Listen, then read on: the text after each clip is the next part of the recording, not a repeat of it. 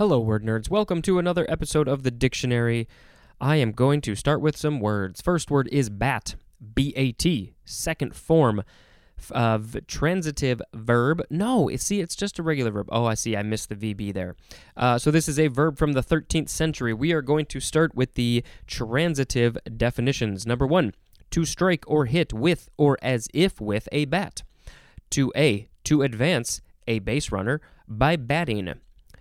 To B, to have a batting average of. Number three, to discuss at length, colon, consider in detail. Now we have the intransitive definitions. 1a, to strike or hit a ball with a bat. 1b, to take one's turn at bat. 2, to wander aimlessly. Now we have the third form of bat. It is a noun from 1580. This looks more interesting. Any of a widely distributed order of nocturnal, usually frugivorous or insectivorous flying mammals that have wings formed from four elongated digits of the forelimb covered by a cutaneous membrane and that have adequate visual capabilities but often rely on echolocation. A wonderfully specific definition of the animal bat. Uh, so let's see. The the order, the scientific order is Chiroptera, C H I R O P T E R A, Chiroptera. Uh, let's see. Frugivorous, I think, means that they eat fruit, and insectivorous means that they eat insects. Um, so, and I, I always, when I learned this, I thought this, that this was amazing. Their wings are not like the wings of a bird. Uh, their wings are their arms and fingers. I mean, I guess technically the wings of a bird are their arms, but they don't have fingers. They just have they just have uh, wings. Um, bats, the the first part um, is kind of like a little arm, I think, but then the rest of it is literally their fingers that spread out with uh, this membrane in the middle, um, which is just very cool. Um, so, what else was I going to say? Uh, then the etymology is uh, it's probably an alternative of the Middle English Bak, B A K K E, which is of Scandinavian origin. It is akin to the old, is this old Swedish? I think I really need to make a permanent marker of where this page is. Um, old Swedish, uh, old Swedish, not bakka, which means bat. Now, this is interesting because not bakka looks like it's one word, but the bakka is in B A K K A is in italics, and the not N A T T is not in italics.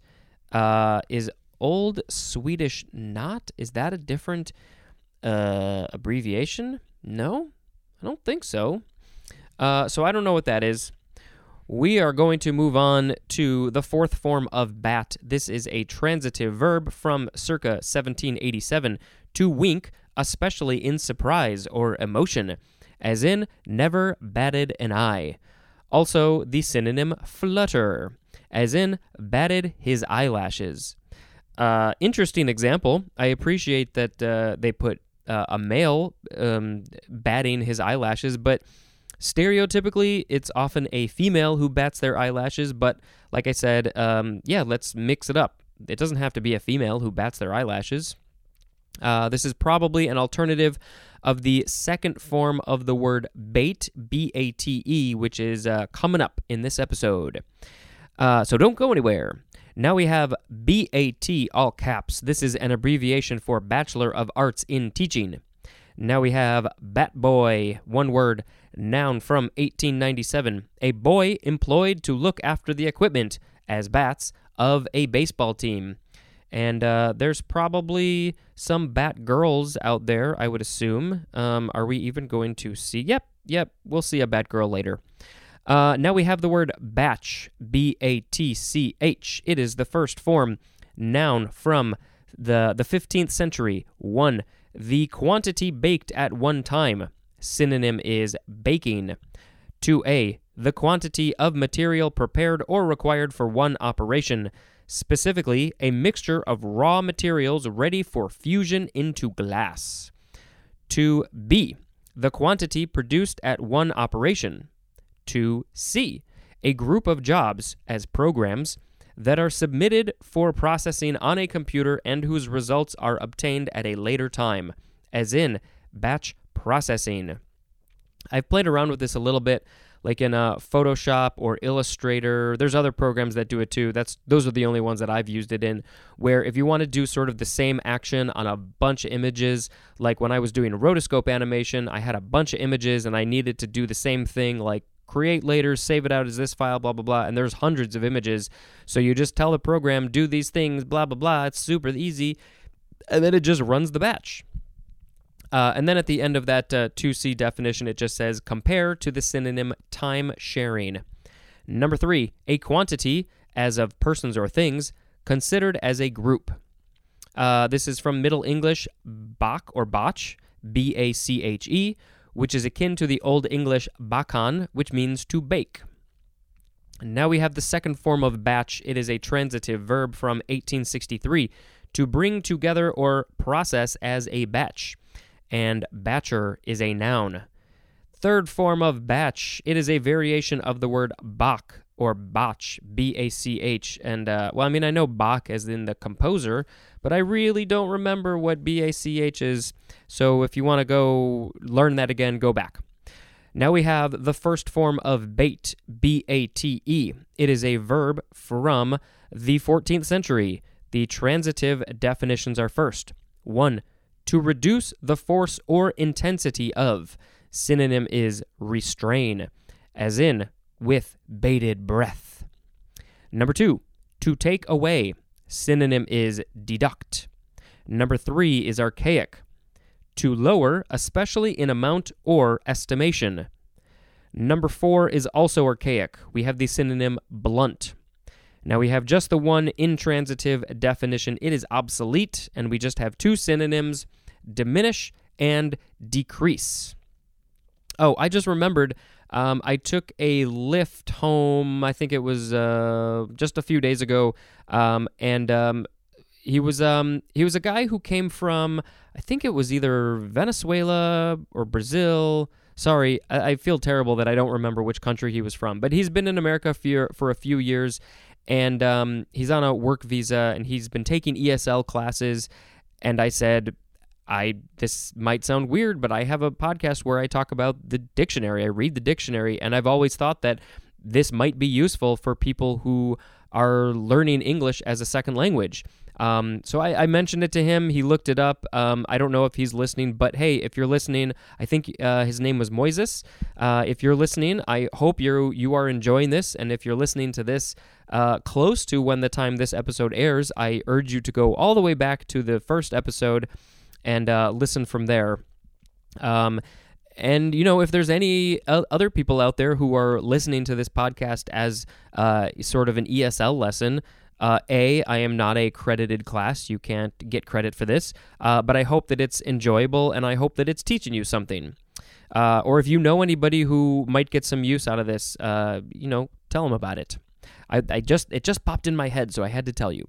All right, now we have the second form of bate. It is an intransitive verb from the 14th century. So in italics it says of a falcon or hawk, and the definition is to attempt to fly off something as a gauntlet in fear. To attempt to fly off something in fear. And then uh, as a gauntlet. So it could be flying off a gauntlet, which I guess is the thing that, that goes on the hand. Again, I think I mentioned this before. I always thought the gauntlet was something else, but I think that's right. So weird. Uh, all right, this is Middle English from Middle French battre, which means to beat, and uh, that is from Latin battuere. I don't know what it means though. Maybe to beat. Now we have bat eared fox. It is two words, but the bat eared is hyphenated. Uh, this is a noun from 1930 a large eared, yellowish gray fox that inhabits arid, unforested areas of eastern and southern Africa. And the scientific name for this large eared, yellowish gray fox is Otocyon megalotis. Uh, o T O C Y O N, second word mega, L O T I S. Now we have the word, is it bateau? I think it's bateau. B A T E A U. Uh, there could also be a double T, and there could also be an X at the end. Uh, so there's four different ways. Oh, I guess with an X, uh, that would be pl- the plural form of bateau. Uh, so this is a noun from 1711, any of various small craft, especially a flat bottomed boat with raked bow and stern and flaring sides. This is Canadian French from French, from Old French, batel, from Old English, bat, which means boat, and there's more at the word boat. Now we have Batesian. Yeah, I thought it was Batesian because that's how it's spelled, but it is Batesian, capital B A T E S I A N. It's like um well, it's named after a guy Bates, so that's where that's why it sounds Batesian. Uh, it is an adjective from 1895, characterized by or being mimicry involving resemblance of an innocuous species to another that is protected from predators by repellent qualities, as unpalpability, as in a Batesian mimic. I'm still a little bit confused. Um, I guess characterized by resemblance of an innocuous species of another. species, So it's basically like um, camouflage, right? Is that what I'm understanding? I don't know. My brain is broken. So this is from Henry Walter Bates, who died in 1892, uh, and he was an English naturalist. Uh, so this was coined three years after he died, it looks like. Now we have bat fish, all one word, noun from 1808. Any of several fishes with wing like processes, especially any of a family of flattened pediculate bony fishes. The family name is Agachophalidae of the order Lophiiformes. Oh my god. I know some of you are smacking your thing. Um, so the first word is O G C O C E P H A L I D A E. Ogcophilidae. And the order is L O P H I I F O R M E S. That's partly why I got confused because of the double I. Lophiiformes. So that's a bat fish. Now we have bat fowl. It is a uh, an intransitive verb from the 15th century. To catch birds at night by bind, uh, blinding them with a light and knocking them down with a stick or netting them. That process is called bat fowl. Uh, by the way, it is spelled B A T F O W L. So fowl is like the bird, uh, or birds are fowl. Uh, to catch birds at night by blinding them. Interesting. Um, I guess people do that with bats too. They they um, I don't know if they blind them, but they try and catch them with a, a stick or a net or something when they're in their house. Uh, so would that be called foul bat? Probably not.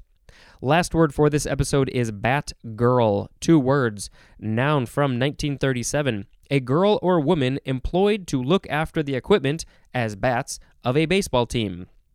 Uh, so it's the same definition as bat boy, but bat boy is one words and bat girl is two words. And uh, bat boy is just a boy, not a boy or a man and bad girl is a girl or a woman. Uh, so yeah, that's kind of sexist. You're gonna call a woman a girl.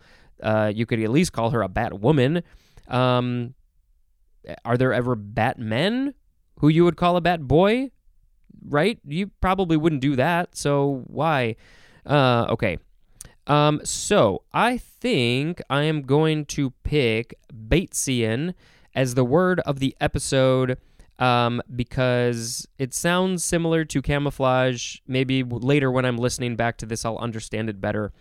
Um, there were some good ones in here, though. Uh, I'll have to see if I can post pictures of the uh, the various nouns like bat and bat-eared fox and batfish and all that.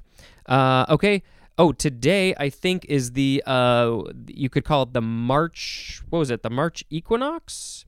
Um, we did just have daylight savings time. I think I talked about that. Uh, yeah, March equinox. I think it's also called the vernal equinox, um, where the amount of light is uh, the the amount of day and night are equivalent, uh, which means that our days are getting longer here in the northern hemisphere. In the southern hemisphere, your days are getting shorter. Uh, I think that's all I got to say. I thought I had something else, but that is it. Maybe I'll remember later, probably not. Thank you very much for listening. This has been Spencer dispensing information into your brains. Thank you and goodbye.